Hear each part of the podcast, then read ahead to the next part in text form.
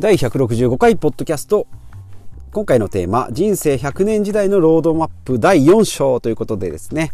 えー、今週ですね人生100年時代のロードマップということで、えーと、続編でやっております。今回第4回目で最終章ということですね。第 4, 4章まとめ、ですねまとめと最終目標ということでお話ししていきたいなと思います、えー、このポッドキャストではですね、まあ、断捨離を通じて自己投資とかですね、えーと、自己習慣自己育成、でですね習慣づけて、えー、自分の時間を生きていきましょうということでお話ししております。今回はですね人生100年時代ということで、まあ、ライフシフトなどでですね今人生100年時代ということで、まあ、私は今40代ですけども親世代だと70ぐらいですかね、えー、ですけけれども、まあ、戦後でいきますと人生、60年、65年で定年迎えてそこから80ぐらいまでで生きていくっていうこと。で今の親世代どうかっていうとですね、まあ、70ぐらいになってますけども自営業で働いてたりもしますので実際年金で、まあ、もちろん暮らしてる方もいらっしゃるし働いてるっていうこと。まあ楽しく働いてるかっていうところですけどもね、まあ、やってる本人たちはやっぱりそれであの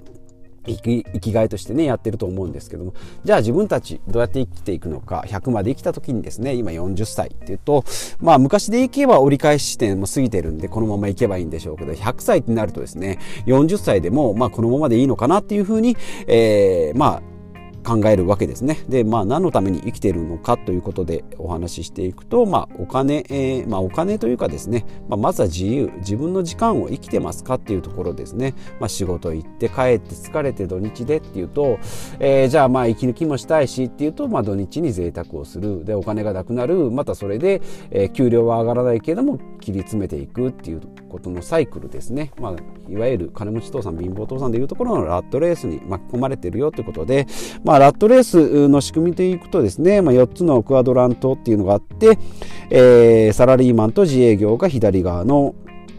要は働けど働けどと、まあ、時間を切り売りするビジネスモデルですね。時間の代わりにお金を得る。で右側のビジネスオーナーとか投資家っていうのはお金に働くまたは人を働かせてお金を得るということですね、まあ、こちらが金持ちゾーンということで、まあ、左側ですねサラリーマンでも、えー、例えば医者とか弁護士ってお金持ちなんじゃないのって思うんですけどもやっぱり2000万3000万もらってもですね税金は取られ放題ですし、まあ、自分の、えー健康管理、え生活を維持するためにやっぱりお金がかかるのでじゃあ溜まってるかっていうといっぱいもらってるけど溜まってないとかっていうことまあ自分の時間があるかっていうとないですね。一方ビジネスオーナーとか投資家っていうのは、えー、お金、えー、にまあ悪い言い方すればお金に物を言わせてですね人とか時間を、えー、動かして、えー、お金あ人とかお金を動かしてですね、まあ、時間を得たりお金を得たりっていうところのビジネスモデルで、え、成功している、まあ、こちら側にですね、まあ、一気にはいけないんですけれども今から行きましょうということで、まあ、私自身ですねサラリーマンでマイホームも持ってます、えー、住宅ローンもありますしマイカーも2台ありますし家族4人暮らしなんで子供の、えーと、教育費もかかりますということで、まあ、お金と、時間に制限がある中でですね、まあ、少しずつでも良くしていきましょうということで、えー、今回お話ししております。まあ、最終目標としてですね、結論からいきますと、何のために生きてるのかっていうことで、まあ、お金を手に入れて自由を手に入れる。まあ自由っていうのは何もしなくてもいいし、自分の好きなことだけ、えー、力を入れてやっていけばいいですよってことは人生の目標。まあここはですね、まあ、人それぞれ違います。ゲームをずっとしていきたいよっていう人もいれば、いやもう今のサラリーマンの生活で十分ですよっていう人もいるだろうし、いやこのままじゃいけないと思って自分のビジネスを始めましょう。まあ、何をやっても、えー、最終自分の、えー、人生なんでいいんですけどね、えー、まあ、それをしっかり持って生きていきましょう。要は目標を持ってそれに向かって生きていくっていうのが、え大事なんじゃないかなというふうに思います。はい、で、えっとですので、まあ、人それぞれ目標が違いますけどね、えー、家族に生きるのか趣味に生きるのか仕事に生きるのか、まあ、なぜ、えー、どこで誰と何をするということですね。5W1H って言われるですね。Why, Where、えー、Who, What でハウですね、えー、まあこれにのっとって考えていきましょうということですね。で、まあ、サラリーマンであれば、そのまま65歳まで、えー、まあ、または70歳ぐらいまで働くのか、で、そこから100歳までですね、まあ、時間とお金ということで計算しておき、えー、いきました、えー、第2章でお話ししましたけれども、えー、サラリーマンですと、障害賃金が2億円、お2億円もあるのかと思うんですけどね、そこから税金取られて1億3000万円、えー、それから、マイホーム、まあ、賃貸でもですね、お金が3000万円ぐらいかかります。保険料で1500万円、車で1500万円、固定費で4000万円ということで、で積み上げていくとですね一生で大体これほんとざっくりですけどね。じゃあ残るのは3000万円ですよっていうと1日あたり2000円っていうと、まあ、コンビニ行ったり1日飲みに行ったり、えーと食べに行ったりもうパチンコなんか行ったら絶対残んないですよね。でそういうところをですね。じゃあどうやっていくのかということで12345個ですね。1つ目が現状を知るですね。今の収支をしっかり見るですね。もうお金なんかないから計算してもしょうがないよと思うかもしれないんですけども現状を知るということですね。で2つ目が目標を決める。よし貯金するぞとか、えー、何歳までにいくら貯めるぞという目標を決めるですね。で手段方法を知るということで、まあ、節約だとか、まあ、それ投資とかですね、えー、それからビジネスを始めるっていうところですね。まあ、それの知識を知るということ。で、4つ目が行動をする。実際アクションするってことですね。えー、やった方がいいのは分かってるけども、やっぱりお菓子食べてねえよとか、ネットフリックス見ようとか、YouTube 見ようっていうのは楽なんですけどね。まあ、行動していきましょうということで、えー、で、最後に検証する。行動してですね、えー、1年、2年やってみたけど成果が出ないとか、まあ、こっちの方がいいんじゃないのっていう方向転換とかですね、えー、やっていくっていうことで、PDCA 方式ですね。えー、まあ、サラリーマンであればサラリーマンプラスアルファの副業を持ったり、まあ、ビジネスオーナーに少しずつつ、え近づいていきましょうよということですね。まあ今言われるファイヤーですね。経済的自立だったり、まあファイヤーまで、フルファイヤーまでしなくてもですね、サイドファイヤーって言ってですね、まあサラリーマンをしながらとか、まあちょっとした小ビジネスをやりながらですね、えー、スモールビジネスをやりながら、えー、生活を楽にしていく。まあそれからプチファイヤーとかって言ってですね、まあちょっとだけ、えー、お金があるから何、1年ぐらいちょっと放浪の旅に出て、まあお金がなくなったら、えー、ちょっと働こうかなっていう大原ヘンリーさんですね、90 90万円でハッピーライフの著者のですね大原ヘンリーさんなんかもそうですね。90万年収90万円で生活費を極限まで、えー、落とすこと、まあ、その代わり社会生活っていうのはもう自分の好きなようにやっていきたいですよっていうことをですね。まあそうエッジの効いたとかもあの振り抜けた振りん？振り抜いた、えー、価値観で生きてるっていうのがやっぱりすごいなというふうに思います。まあ、そういう生きた生き方もあるんだろうなということを知る上でもですねやっぱり読書っていうのはいいんじゃないかなと思います。で手段ですね、えー、手段を1233つお話ししていきます。手段1つ目、まあ、節約と断捨離ですね。まあ、物を減らして楽にいきましょう。で節約ですねお金を使わずに、えー、生活コストを抑えてお金を貯めましょう。断捨離ですね服とか物を持たずにまた人間関係もですねそこそこにですねもうなんか付き合いだから飲みに行こうとかなんかわけのわかんない会費が1万円だとかっていうのに、えー、使わないようにですね、えー、生活していきましょう。これまあ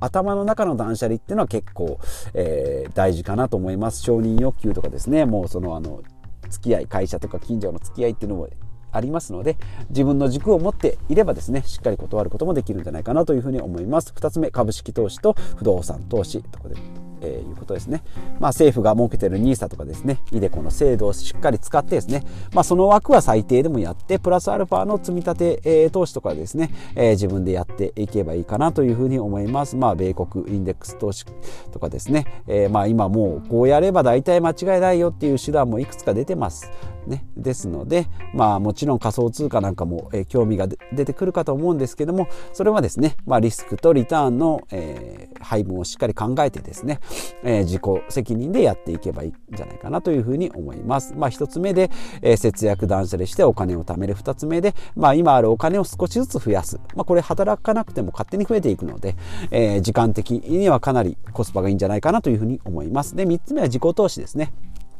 えー、まず健康と、まあ、健康で病気にならなければ、えー、働くこともできるしいろんなことを楽しむことができるということですね。であとは学習ですね。勉強とか、まあ、読書ですね。これで、まあ、しっかり自分の中で知識を得て正しい方向の、えー、道しるべとなるように、えー、しっかり学習していきましょうということですね、まあ、これを、えー、行動していくということですね、えー、で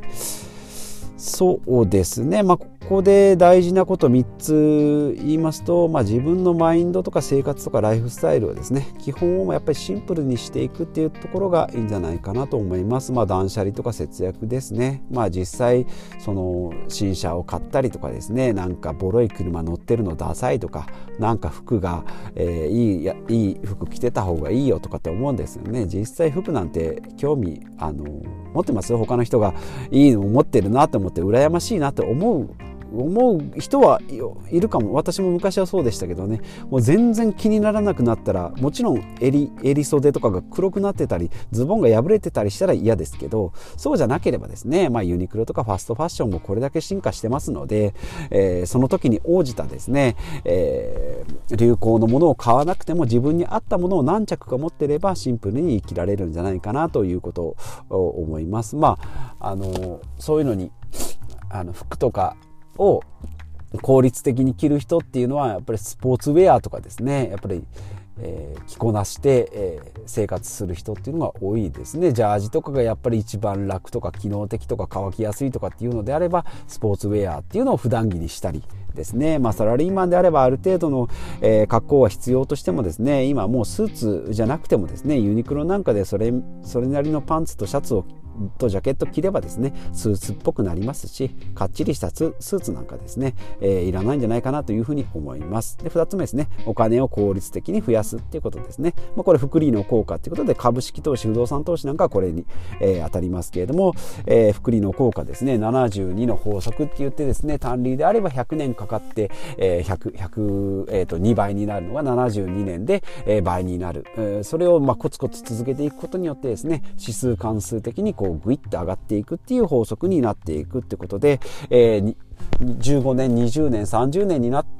ていけばですね2倍3倍になるっていうですね複利の効果っていうのはアインシュタインが言いましたですね、えー、人間人類最大の発明は複利だと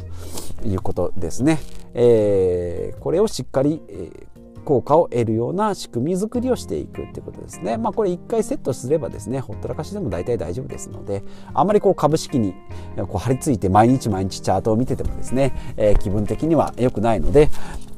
えー、それはほどほどにしていけばいいのかなというふうに思います。で、3つ目ですね。えーで将来につながる投資ということで、まあ、これは一番爆発力があります。投資っていうのはもう一気に2倍3倍にはならないですね。20年30年でようやく2倍3倍になるんですけど、えーと、将来につながる投資といけばです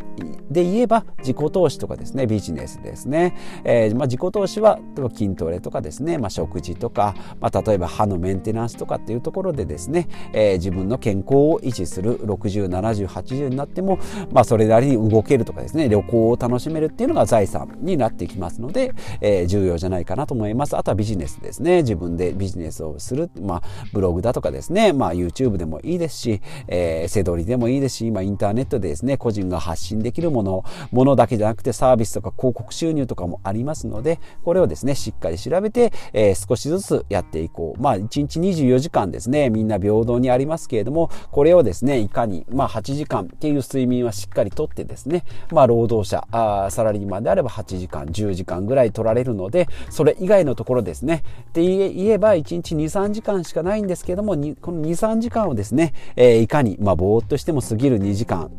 もう2時間なんてあっという間ですからね、えー、この辺をま習慣づけてですね筋トレしたり、えー、ブログを書いてみたりですね、えー、ビジネスの勉強をしたり読書をしたりですね、え、やっていけば将来の、えー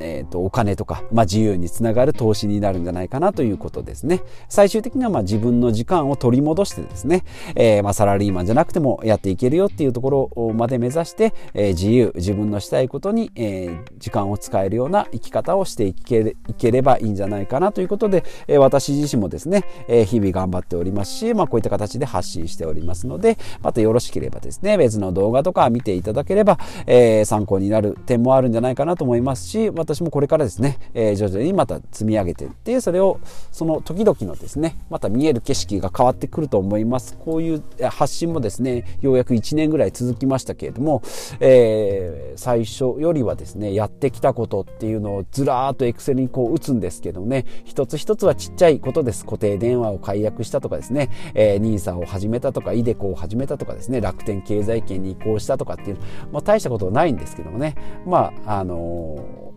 何ですか？1000円カットにデビューしたとか車を乗り換えた安くしたとか月3万円ぐらい安くあ月何ぼだっけ？えー、1万2万円ぐらいか、えー、っと削減できましたとかっていうとやってること一つ一つは、えー、っと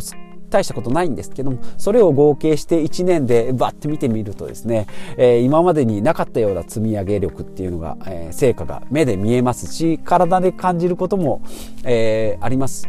読書のスピードも上がったなと思いますし読むべき本っていうのも見えてくると思います、えー、ですので、まあ、1年継続しただけですねこれだけ成果とか状況が変わることができるので、まあ、今後ですね、えー、10年20年30年まあ一生でいけばまだありますのでまだ50年近くありますので、えー、それをですねしっかり有意義な生活にしていけるようにしていけいきたいなと思いますし、まあ、これを聞いている方もですね、えー、自分の人生に疑問を